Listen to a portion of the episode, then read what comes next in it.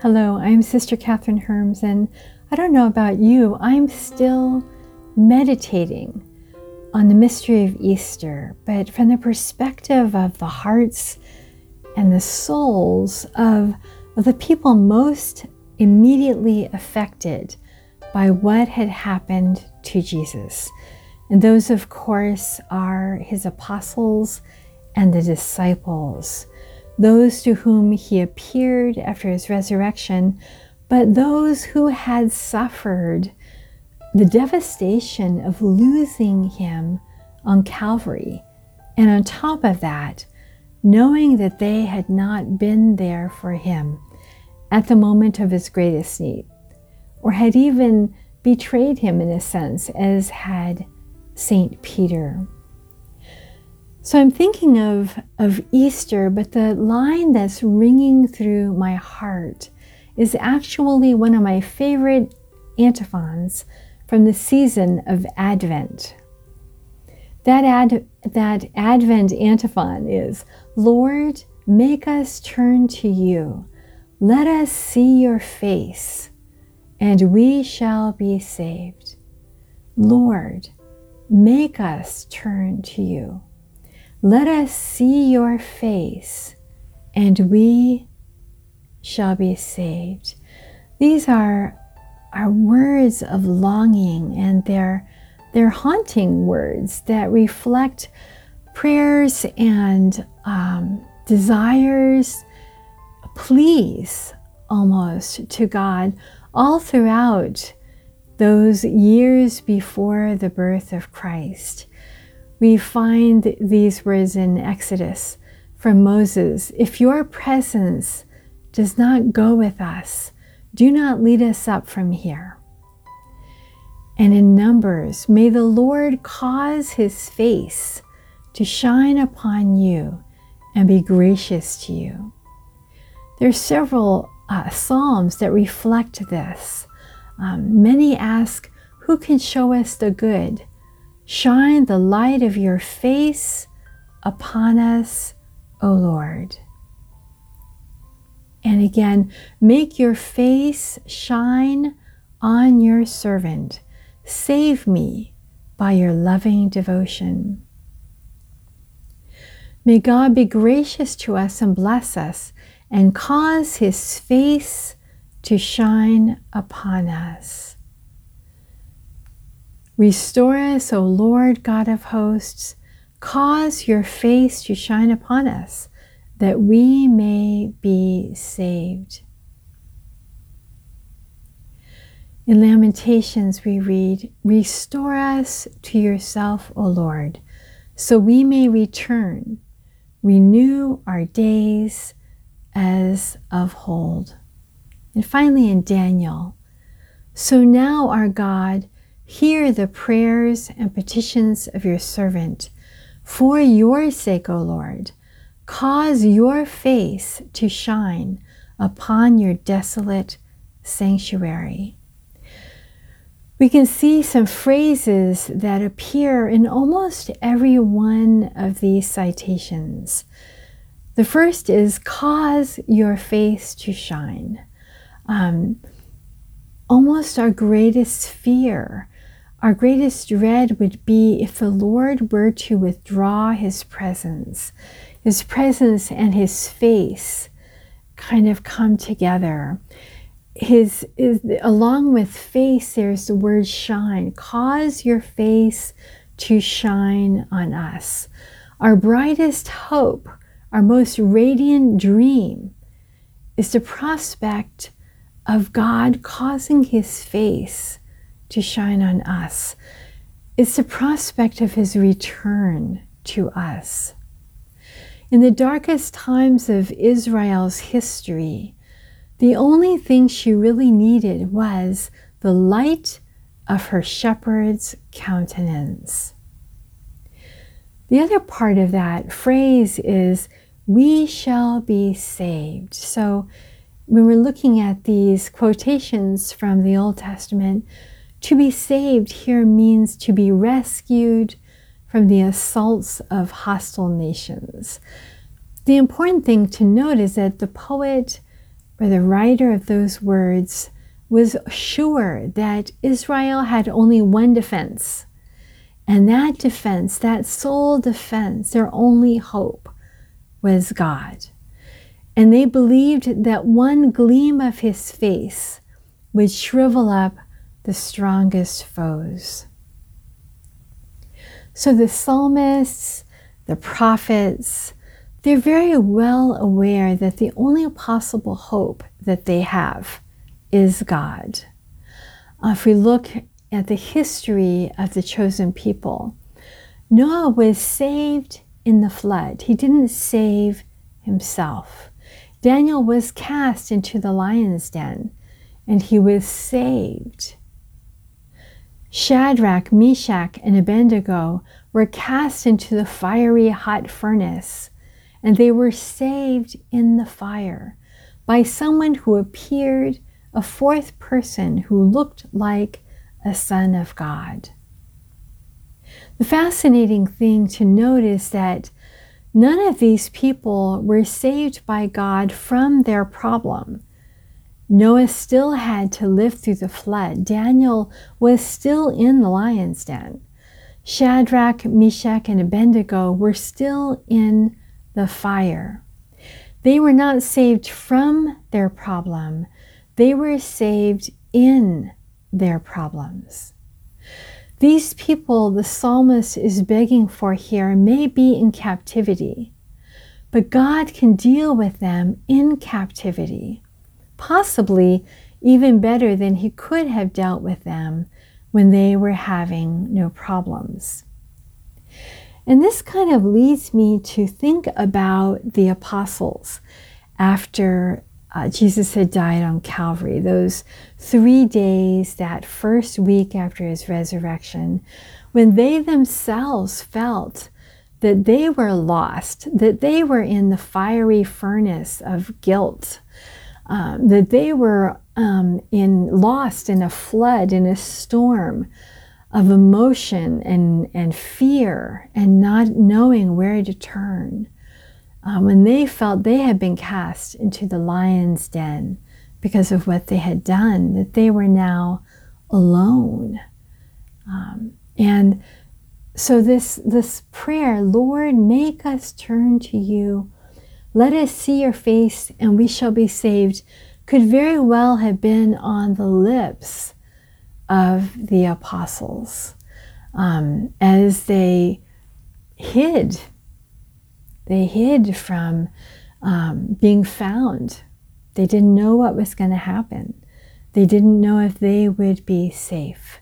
They only knew that they couldn't do anything and that they needed God to save them in their problems.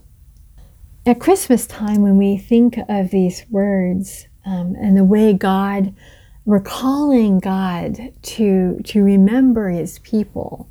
And we talk also at Christmas time about the wondrous exchange whereby Christ taking our nature divinizes us, divinizes us but in Lent, in Easter, in the mystery of, of the paschal love of Jesus for us, we see that that wondrous exchange was also, in some sense, a horrible exchange because of what it cost him. And we can see that cost in his wounded face. Um, in Isaiah 53, these words, um, There is no beauty in him, nor comeliness. And we have seen him, and there was no sightliness that we should be desirous of him. In Psalm 21, But I am a worm and no man, the reproach of men, and the outcast of the people. There are times when we might be hiding in the dark when we might be tossed about on the sea of our emotions, when we have to deal with big, haunting questions. And then there are those times when the big questions sear deeply into our identity. They seem to shake our consciousness, they tear our hearts with guilt. They're questions that toss us about with fear and doubt and loneliness. It is almost as if the big questions seem to be dealing with us. We might even stay up at night wondering where we fit in God's plan. Questions haunt us like Who am I? What is the purpose of my life? How will I go on from here? When we are haunted by big questions, it is like the apostles after Calvary's sorrow and the collapse of their hope. When rumors suddenly swirled that some had seen Jesus alive, how they must have longed to see once again the face of their beloved Master, and yet also perhaps they felt their heart shrink in the uncertainty of what his eyes would say to their hearts. We too long to see his face. We too long to see his face that we might be saved. St. Teresa, the little flower, in her humility had a profound devotion to the holy face. In one of her prayers, she says, O Jesus, who in thy cruel passion didst become the reproach of men and the man of sorrows. I worship thy divine face. Once it shone with the beauty and sweetness of the divinity, but now, for my sake, it is become as the face of a leper. Yet in that disfigured countenance, I recognize thy infinite love and I am consumed with the desire of making thee loved by all mankind. In 1936, the first year of the Spanish Civil War, our Lord spoke to Blessed Maria Pierina De Micheli. She was a religious sister who was um, an Italian from around Milan, but belonged to a religious congregation known as the Daughters of the Immaculate Conception of Buenos Aires. The message she received from Jesus in 1936 was one of reparation. And this time our Lord commanded a medal to be struck. He said to Sister Maria Pierina, I will that my face, which reflects the intimate pains of my spirit, the suffering and the love of my heart be more honored. He who meditates upon me consoles me. Every time that my face is contemplated, I will pour my love into the hearts of men and women, and through my holy face will be obtained the salvation of many souls. St. Alphonsus de Liguori wrote in one of his meditations on the sixth station of the cross Jesus, thy face was beautiful before, but in this journey it has lost all its beauty, and wounds and blood have disfigured it. Alas, my soul also was once beautiful when it received thy grace in baptism but I have disfigured it since by my sins. Thou alone, my Redeemer, canst restore it to its former beauty. Do this by thy passion, O Jesus. Show thy face and cause me to be saved. The 40 days of Easter before the ascension for the apostles were like a process of education. Amazingly, Jesus doesn't engage the apostles on the level of emotion. We knew they had tremendous fear, perhaps guilt, um, perhaps uncertainty, uh, unknowing, um, not knowing who they were what was going to go on and happen after this, that everything they had given their life for for three years seemed to have been snapped away from them in three hours. But in those 40 days, Jesus became their guide through the complexities of their heart. He helped them understand the events that left them fearing what could be God's plan. To them, Jesus asserts the authority and the gentle power of his presence. In the words so often said to them, Do not be afraid, do not be afraid, it is I. For 40 days, Jesus engages his apostles and disciples who are astonished at God's way of acting in Christ now risen.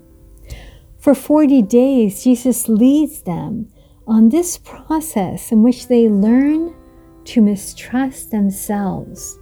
They learn to mistrust their interpretation of events, and they learn to mistrust their own self evaluation of who they are before God. Instead, they become convinced of the reasons for their faith, a faith so strong that they would give their every moment and eventually their very life, witnessing to others who this Jesus is and what he had done for them. The Easter season teaches us anew that in our hearts, we also have already risen with Christ and experience something even now of the heavenly kingdom. In baptism, we have died with Christ and have received an initial grace that is the point of departure, of gradually intensifying experiences of grace through prayer and sacramental encounters with the risen Lord. Each time we receive the Eucharist, we are fed at the heavenly banquet. It is true that this interior glory, still mostly hidden within us, will burst forth only in the eschaton. These days, may we learn the Easter lesson not to rely on our own experience, to trust God as our guide, and to let our souls continue in communion with God no matter what inner storms toss our hearts. Lord, make us turn to you. Let us see your face and we shall be saved.